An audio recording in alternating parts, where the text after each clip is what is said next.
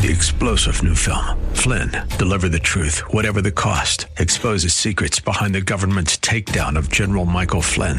Flynn knew what the intel world had been up to. He ordered the first audit of the use of contractors. This set off alarm bells. He told the truth. He was the most dangerous person for Donald Trump to hire. They had to get rid of Flynn.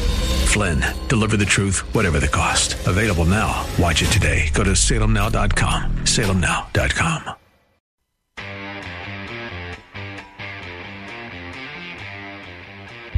Well, the inflation rate number is out for July. Came out earlier this morning, and too bad for the Biden administration. They will no longer be able to say that prices have declined or that inflation has declined. Inflation has declined for 11 straight months because today the inflation rate increased from 3% June 2023 over June 2022 to 3.2% in July. So the prices in July of 2023 were 3.2% higher than they were in July of 2022. So now, how will the Biden administration pivot? Uh, well, they will either say that inflation has declined for 11 of the past 12 months, or they will say that inflation is up only incrementally, imperceptibly, unnoticeably. Inflation, if you don't know, is the rate at which prices are deemed to have risen over the previous year. Now, the thing about inflation is that it is therefore cumulative. You and me, as consumers, when we go to the store, we look and we see, holy cow, potato chips cost what? Eggs are what? My goodness, when will prices return to where they used to be? The answer to that is never. And the reason why the answer to that is never is because when prices increase from one month to the next relative to prices in that exact same month from the previous year, you have to add up the cumulative price rise in a particular month and add that to the corresponding price rise in the following month to find out how much prices have risen since a certain date. So when Joe Biden took office to now, the cumulative inflation of prices in the United States over a two plus year period is with today's increase 16.7%. 16.7%. No, excuse me, 16.2%. 16.2%. Also, at the same time, real wages, which they keep talking about, real wages are up. Real wages are up. You know, prices are down and real wages are up. Prices are not down. Inflation has been, until today, down at its rate of increase. They didn't actually fall, it's just the rate of increase diminished. So it's not increasing as fast. Again, the theme of the show today is how you're being manipulated with language. When they say, know, prices are down for 11 straight months. No, they're not. The inflation rate is down. The rate of increase is the pace. Think of it as a pace, like in a race. The guy's running. And he's ahead of the next guy in the race. And after one lap, he's 10 yards ahead. And after two laps, he's eight yards ahead. Now, is he still ahead? Yes. Yes, he is still ahead. But would you also be accurate in saying, you know, his lead is disappearing? Well, yeah, his lead is disappearing, but it's still a healthy lead. See, that's how they lie to you on inflation. Oh, prices are down. No, they're not. The rate of increase is down. That doesn't mean prices are down.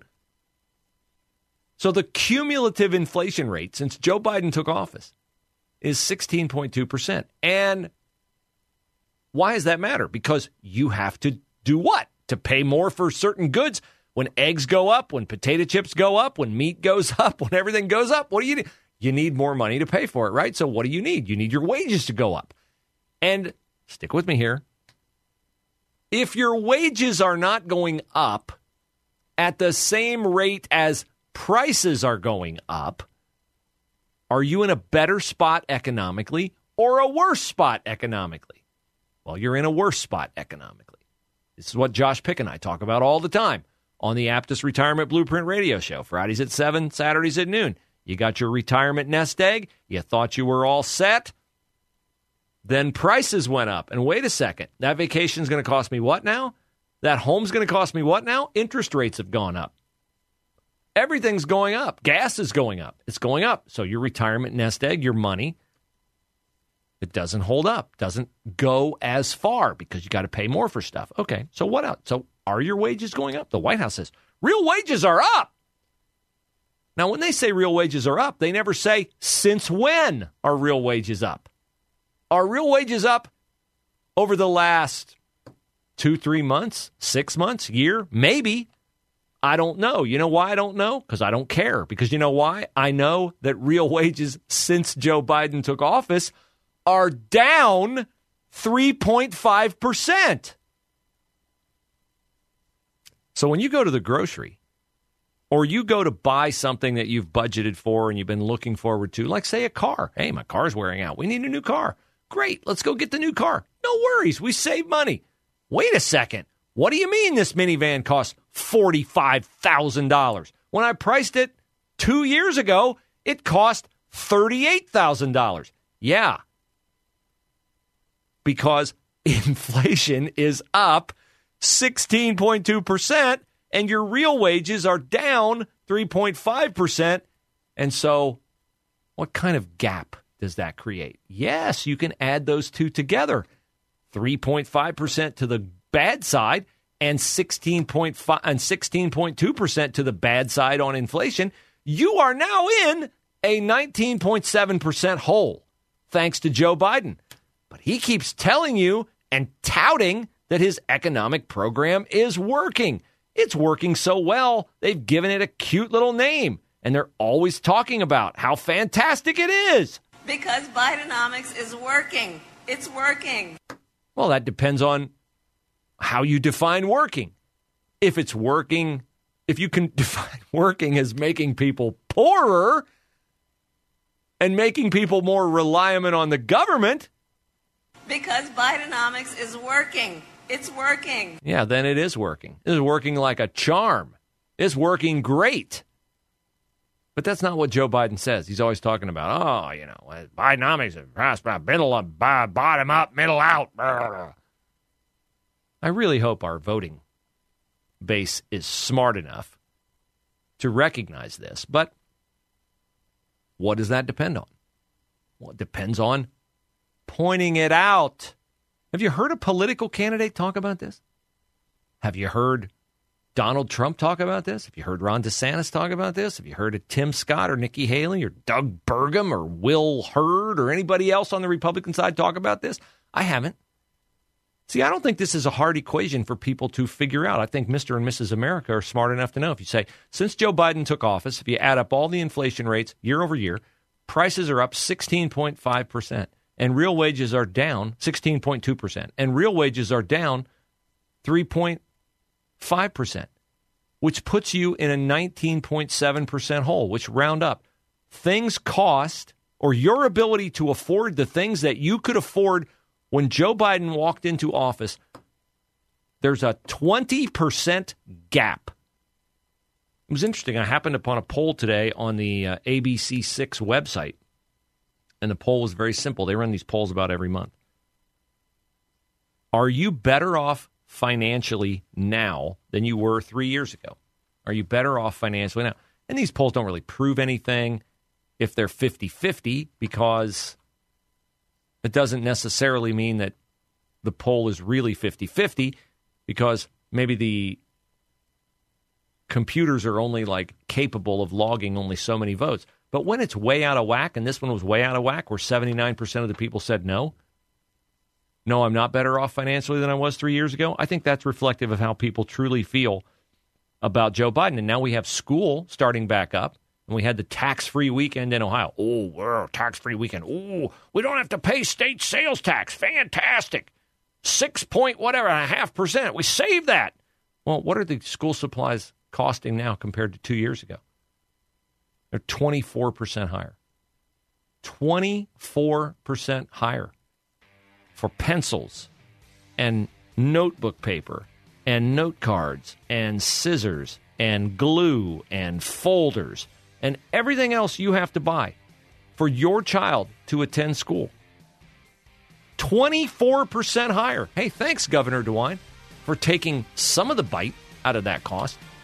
But you're not ahead because of the state tax holiday, because Joe Biden's in charge.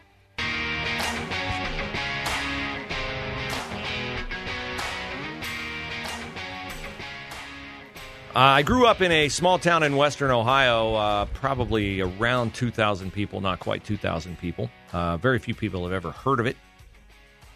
But the town of Lahaina, Maui, Hawaii is a little different. It's a town of 1,700 people. And a lot of people have not only heard of it before it was ravaged by wildfires over the last two days, but they've actually been there. I've been there like four times. Uh, gorgeous, quaint, paradise. I've said before, it is uh, impossible to be in a bad mood in Hawaii. Oh, that's challenged today because it's scary to behold uh, the devastation the wildfires in Maui have wrought. Uh, Maui's a very windy island. Most of the islands in Hawaii are. And uh, the wildfires that started there because of down power lines from high winds were then blown across the island, and the village of Lahaina is gone. Uh, if you've been there, uh, that quaint downtown with all the uh, art galleries and restaurants, uh, it's it's it's gone. It's rubble. Very very heartbreaking to watch.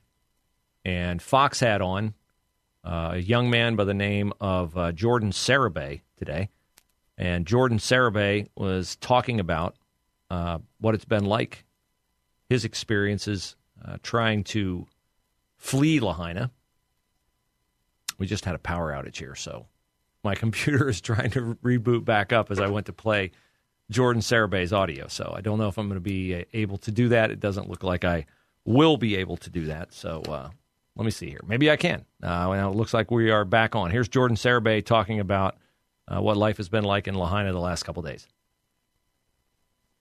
Nope, not going to do it. Okay, fine. He might butt in on me as we're going because the computer is lagging behind. Another story that caught my eye today, but I really have a great deal of empathy for people. Many, many people. It's pretty common to uh, honeymoon in Hawaii.